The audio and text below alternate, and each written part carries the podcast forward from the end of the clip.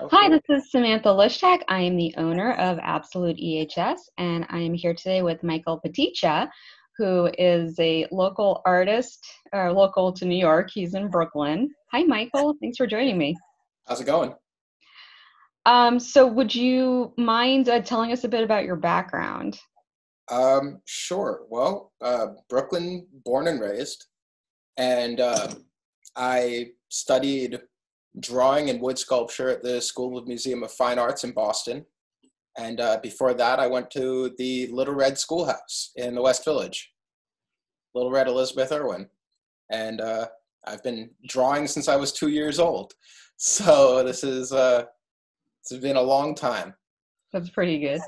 So, I understand you're working on a, a pretty unique project now with uh, since the pandemic took hold of particularly New York. Can you tell us a bit about that? Uh, well, um, right before the pandemic, I'd been drawing people's portraits for the last 17 years, just like portraits of people on the subway. And um, kind of like incognito, just like drawing people and then showing them eventually. Um, but then, you know, uh, when the pandemic hit, I lost all of my subjects. I had no more, I wasn't riding the subway anymore. I'm still not. Um, and so I had to figure out a, a new way to draw people's portraits. And so I was taking drawing sessions online with models and started getting really bored of all the people, the same model over and over and over again, because you only have so many people at first. And I realized, you know, I'm drawing all these models through Zoom and seeing them and getting pretty good detail from it all. And uh, and I decided, well, I know a lot more people than there are models, and I see all of these people's faces and all these little blocks all over the screen. If they were sitting still, I could draw them more or less. And so I started calling my friends and started out with friends, and then it became friends of friends, and then friends of friends of friends who also were like, oh, my friend would be really interested in this. Would you mind drawing them? I said, absolutely and um, kind of went from there. It was all for me until it wasn't. So, um, you and I actually went to school together. I think the last time we spoke, we decided was 10 years ago. And I don't think we've seen each other in person for, I don't know, I don't want to date even, us. even probably like fourth grade was the last time we saw each other in person. Yeah, it's been a while. Um, and uh, I, I mean, I really appreciate it. Um, but you, you had the the guts to reach out on Facebook, and um, we've now talked a few times, which is great to catch up. But um, how, how, what's the secret? How do you, how do you get around that that fear and that isolation to reach out to people you haven't talked to in 10, 20 years? Right. And, yeah, it, you know, a lot of people are feeling very isolated right now, and you seem to have harness this way to uh, i don't know broach rekindling friendships or creating new friendships through Yeah. the internet Um, honestly, um, most of the time, most of the people I realized that I had like stopped talking to wasn't for most of them were. I mean, if look, if I'm still friends with them on Facebook, chances are nothing really happened. We just lost touch. Facebook made us complacent, and like, why should I reach out? I know what they're doing anyway, right? They're just sitting at home or they're like doing their own thing, and like, well, what do they think? Maybe like I want something from them if uh, if I'm reaching out to them. Like, why would they possibly? Why would you possibly reach out to somebody you haven't spoken to in years? But like, when it came down to it, the answer that I always came to is why not? I mean, I didn't want anything, honestly, and I didn't want anything but to see somebody's face and have a short conversation with them. So, so honest. Why not do it? that that's really what it came down to there's no reason to be afraid of something if there's no if you're not going in with any ulterior motives you're not i'm not trying to get money from you i'm not trying to sell you anything i'm just trying to talk but you actually are asking for a rather interesting uh I guess true. use of people's time, um, and I, I suppose it's a fantastic icebreaker. But would you? And I can see you're working already. Um, but would you like to explain what your project is? Well, my my project is asking people to talk about their experiences and their like some of their difficulties even uh, that they've had during COVID and like what they've been going through being so isolated and um, what they've been experiencing and how they've been filling their time, whether they've been working or what, what projects they've been working on, where if they've been gardening or cooking more than they ever have, which I certainly have been. um, um, and just like finding a, a level to relate on. Something that everybody's you're going we're all like experiencing the same thing. We're all locked inside because there's an epidemic going on outside right how often do you have the exact same thing in common with somebody else in a different part of the world? So would you call that your icebreaker? I mean the icebreaker yeah. I, we're all going through the epidemic. What are you doing? Like do you want to sit with me for 40 minutes while i draw your portrait and we just talk? Yeah. Usually the answer is either yes or most of the time the, the only no's that I've gotten are either I'm shy and don't like to do it at all or I look terrible. Like, why would you want to draw me right now? it's like I've let myself go in quarantine. It's like it's only been three months. How much damage could you do? I mean, it's called the COVID nineteen exactly. in relation to COVID nineteen, or in relation to the freshman fifteen, right? Yes, right. Um, okay, so you're you're drawing people in isolation, and what do you you know what are you gleaning from all this? What's what's the ultimate goal other than uh, filling that I guess lack of subway model need? It's connectivity. The ultimate goal is like everybody coming together in a in a book, which is what I'm building toward, um, a, uh, a coffee table book. But um, like a, a book of like people's portraits with like stories that are ultimately linked by one thing. Everybody's linked by the same thing right now. It's all going through the same pandemic, quarantine, anxieties, concerns for like everything that's going on. You're worried about everybody that you've ever connected with. It's like, gee, like I wonder how that person is like I haven't spoken to them in years, but like I see them on Facebook and they have a kid. Like I wonder what they're doing right now and what they're going through. And so it allowed me to, um, for me personally, it allowed it allowed me to um, separate myself from like being focused on the self and kind of like speak to a bunch of people to I don't know, it eased my anxiety. I've been completely not focused on my personal feelings and been focused on others and it's helped me in that way and i think a lot of people i mean everybody who i've spoken to has had a nice time talking. Well i called you back. i hope. Um so uh, what are there any uh outstanding stories you've heard? I understand you've um you've done quite a few of these at this point. I'm up to 159 159 subjects. Wow, that's impressive. Um, and anybody who's listening, if you are interested in being a subject of uh, Michael's, uh, his email address and his Instagram account will be posted with this podcast. Just reach out. Um, okay, so 159 subjects. You want to tell us about the top three, five hundred? Um, well, um, I mean, today I spoke to somebody I haven't spoken to since my freshman year of high school. I'm 32 now, so it's been a little while. Um, and she's now living with her husband and two year old daughter in Israel on a kibbutz. And that was a, I mean, it was pretty interesting to hear about it. She, I mean, it hasn't been too eventful on on the kibbutz because everybody's just been around each other. It's kind of in the middle of nowhere, so they're pretty well sheltered from from everything that's going on outside of their community uh, outside of the community but they've certainly been more or less quarantined there.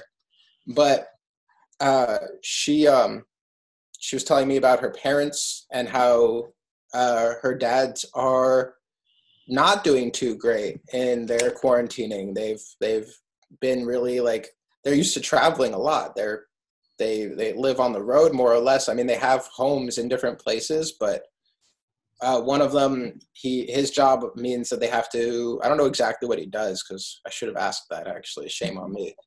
Um, but uh, one of them, he he works mostly remotely, and the other one travels around for work. So they, she she said jokingly that her one of her dads was uh, saying how uh, he's like, I live on vacation, so like let's go someplace fun and so they were just in Mexico, living in Mexico, and uh, just before COVID in San Marco, I think. Wow. Um, and they had to like fly, rush and fly back to Colorado, which is where they live full time now, because COVID was starting to break out in Mexico, and as we know from the news, that's not going so well. So, yeah, Colorado's probably not going so well either, though. Yeah, I mean they're in Denver, so it's like okay. kind of kind of okay. They're in more liberal part of Colorado, um, but not along party lines. Right. Go on. Yeah, exactly. So, um, yeah, you know, it's just uh, that's that's one good story. I spoke to uh, a doctor living in India, and it when I spoke to him, it was just starting. They were just getting a couple of cases, but they, it hadn't gotten like too out of control yet. Since then, obviously, it's getting worse every day. But when I was talking to him, it was fine. He's like, yeah, nothing's really. He's old, he's retired, and he's wealthy, so he's okay no matter what. But uh, he's like 70 years old. He's suitably concerned, but ultimately, he's just waiting to go back to his normal home in the UK. So is he stuck? Yeah, he's stuck in India. Oh wow. But I mean he also he's stuck in his nice apartment with like a terrace and it's in India, but he's by all of his friends, so it's okay. Hmm. So it's it's just interesting to hear some stories. But I mean, I, I spoke to one man who was who was in uh, Manila, Philippines, but he and his family kind of had to emergency leave the United States like I think a year ago because of the Trump administration. He uh, he wasn't technically he wasn't a, U.S. citizen though he might as well have been. He just was um, work. He owned a business in Hawaii, which apparently means that you don't necessarily have to be a, a U.S. citizen to own a business in Hawaii. Mm-hmm. So he owned a business in Hawaii. He was here for years. He'd been living in the United States for like 30 years, but just hadn't bothered to get his citizenship. And uh, yeah, when the Trump administration came in, a bunch of his friends started getting deported, and he and his family were just like, look, before we get defor- deported, we have to leave. So Manila, Philippines was interesting to hear about what they're doing in terms of quarantining, and theirs is the most stringent I've ever heard. What are they doing? Um, they're completely locked down, and only one person in the entire family is allowed to go out at all. There, only one person is allowed to go out, and they're only allowed to go out to get food, and then they have to go straight back home. There's mm-hmm. no taking walks. There's no seeing your friends and social distancing. It's straight lockdown for everybody. So, wow. all right. It's been um, that was pretty, but they're managing to keep a hold of. They they managed to do pretty well during the whole quarantine because of that. Because they locked the city down. I guess they're uh locked the country down actually. So hand sanitizer and PPE bills are also much lower than most of yeah, ours. That's very true. They don't have to worry about it at all. Everybody just stays home. Huh, what a concept. You um, had mentioned last time we spoke of um, uh, father son. Uh, I, I don't think they worked together, but they were both doctors. Yeah, that was the doctor in India, and then his son in Australia. But uh, his son is worried about his own child because they're they're in uh, they're in Australia and he has a private practice and he's had COVID patients and he tells me he's like I have to like strip down outside, wash up, and then come inside of the house before I can like be around my son.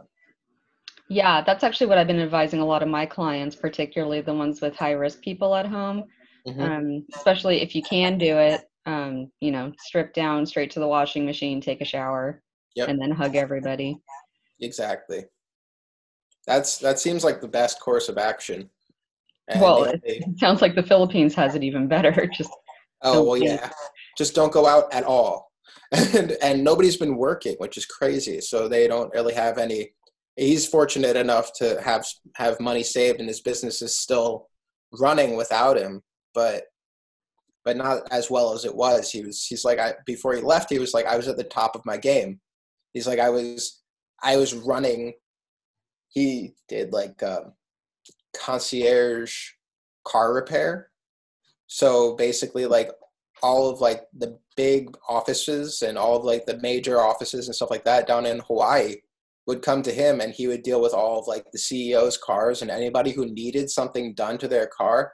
He would literally bring their car from start to finish to each location and have it repaired while he was present. And so everything was done and he did all the car detailing, but then he went to different mechanic shops and he had deals with dealerships and he was doing really well. And then our uh, our president came in and made people who weren't documented citizens impossible to work and had to leave. That's hard. So, did you actually know all of these people before you interviewed them? Not, nope. Definitely didn't know him. Uh, I didn't know any of the doctors. Um, and uh, it's, I, I think I, my stepbrother reached out to his email list and just like blasted like all of his his whole like email library with like an email that he drafted and sent out to all these people about me. And then they reached out to me from different parts of the world. So i have i'm in a bunch of parenting groups local business groups mm-hmm. et cetera et cetera. And a lot of people are really struggling not only with uh, i guess reconnecting with old friends who they might feel awkward reconnecting with, but meeting new people, especially when you can't meet in person, you can't just, you know, go to a, I don't know, a, a mommy and me, or you can't just like grab a cup of coffee or run into somebody in the supermarket. Do you have any advice to people who are trying, who maybe just moved somewhere and then there was a lockdown or um, otherwise is, is feeling rather isolated? Um, my best piece of advice is a piece of advice my grandfather gave me when I was a kid, and I uh, wasn't sure how to talk to other other kids or make new friends initially, or even get a girlfriend when I was much younger. And I'm married now, so that's that's a good sign. I guess it worked. Um, uh, if they don't want to talk to you, fuck them. Somebody else nicer will. Like that's that's the bottom line if if somebody doesn't want to talk to you and you're a nice person with you know you're not a radical you're not an extremist in any way and you just want to like meet a new friend well other people should want to make new friends too right? All right. But how do you how do you initiate that? So i oh. understand going in with the the mindset of oh, oh, oh. you know like we're putting ourselves out there and that's okay but how how would you go about initiating you know if we don't have a stepbrother with an email list uh, well, I mean, you're friends right now, right? You have friends, and they have friends that you don't know. But their friends that you don't know are friends with your friends, so conceivably you share similar interests. So, I, I mean, the best thing to do would be to just like open up a Zoom call with your friend and arrange a happy hour with them and see if you can make new friends and then exchange your information and start another friendship this sounds like a, a matchmaker thing at a Fiddler on the Roof. Yeah, I mean, it kind of is, right? I mean, your friends and your you have friends who have friends that you haven't met. That's uh, that's basically how how I did it. Friends or family that you've never met that probably you'd get along with. You you have friends who you've said to them, "Oh man, like I know somebody that would you would totally get along with." Just you know all you have to do is make that connection. So finally cashing in on all that all those times you've heard that right? Exactly.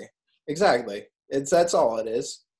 And how would you so the the icebreaker you've been using is we're all quarantined and i want to catch up and draw your picture. Yeah uh, exactly. uh, for those of us who are less artistically inclined do you have any uh, recommended icebreakers for that? Um i mean there's something as basic as like what are you watching right now? Like, what shows have you been watching? Or, like, what have you been reading? I, or what have you been cooking? Just like even sharing recipes would be something that you could do with somebody else. I mean, I have friends who have been posting all about what they've been cooking, and I'm sure they're not the only ones who've been doing that. I know I do that. Um, and I'm always like looking for something new to make. So beyond sourdough and banana bread, right? Exactly. Like sometimes, sometimes I want to eat like a steak, and there's a there's a right way to cook a steak and a wrong way. Why true. not? Yes. But then you spark the debates about whether you should even be eating meat from all these, uh, you know, central distribution locations. Look, debates are a great way to start friendships. This is true. And there you, ha- if uh, if it's a conver- if you could start a conversation with somebody, that's the start. If you have something that you want to talk about, that's a great way to start talking to new people. Because, like, you know, your friends, your current friends, you guys probably share a lot of the same beliefs and that's all well and good but you know okay we agree yeah now what um so perhaps like a new perspective would be would be a good way to uh to start a new friendship. Makes sense. So you you uh, mentioned a couple of your subjects being kind of well off and able to kind of hunker down.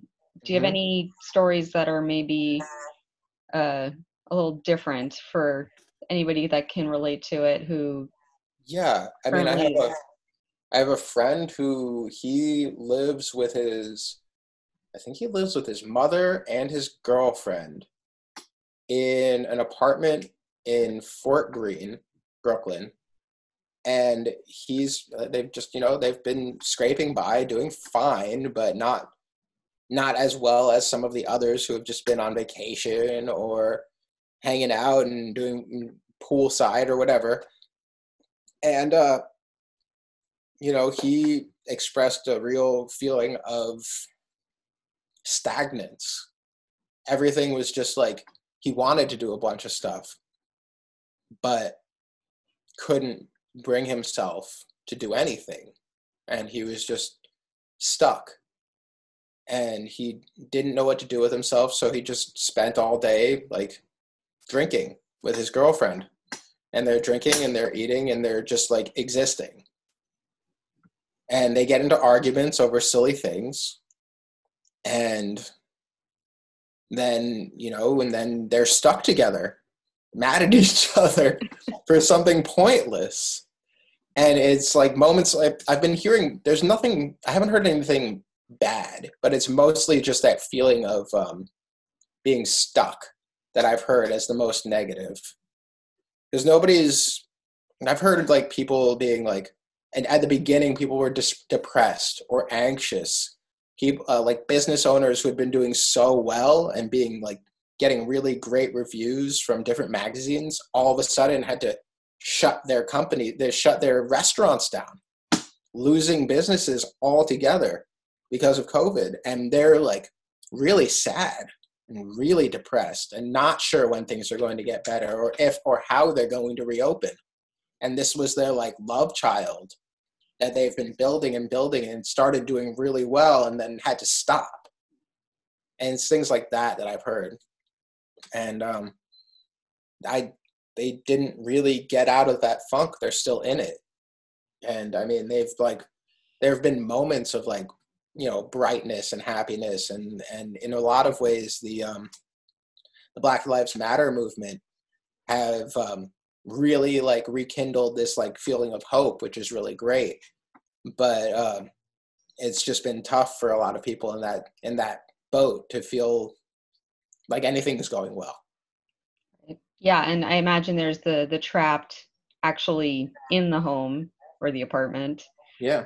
uh, versus the trapped just with the people or or trapped by yourself. Um, yeah, that's, that's. I mean, I haven't heard any negative relationships, which is really good. There haven't been anything like toxic or dangerous in any of the conversations that I've heard, so that's good. But complacency is dangerous too. This is true. So, have you? You mentioned um, Black Lives Matter. Have you talked to anybody who's been particularly active with that? Um, I mean, I've spoken to people I spoke to people who before the movement started, well, before like it, it, it ramped up, I should say, because it's because it's been started, but now it's like obviously it's ramped up, and there's a lot more press than there ever was before, mm-hmm. or since the '60s and '70s. Um, but um, no, I haven't spoken to too many people recently who've been involved heavily in it. I've spoken to people before they were, and now they are, but not since it started, which I, would like to change. I'd like to speak to some more people who are more heavily involved in it. It would be um, really interesting to get their perspective. Well, hopefully somebody's listening to this and yeah. they've been more active in it. Um, any uh, anything else that is kind of words of wisdom or things something you've learned from this uh, this whole experience um, that's worth sharing? If I mean, my best piece of advice is if you were ever passionate about anything, just do it now. Don't don't like say, well, I would do this if I had this material. Just if you've got the means, buy the material that you need and make what you've been wanting to make all these years. Because there's never gonna be an. I mean, it's I I can't think of any reason aside from pandemic for everything to ever stop again.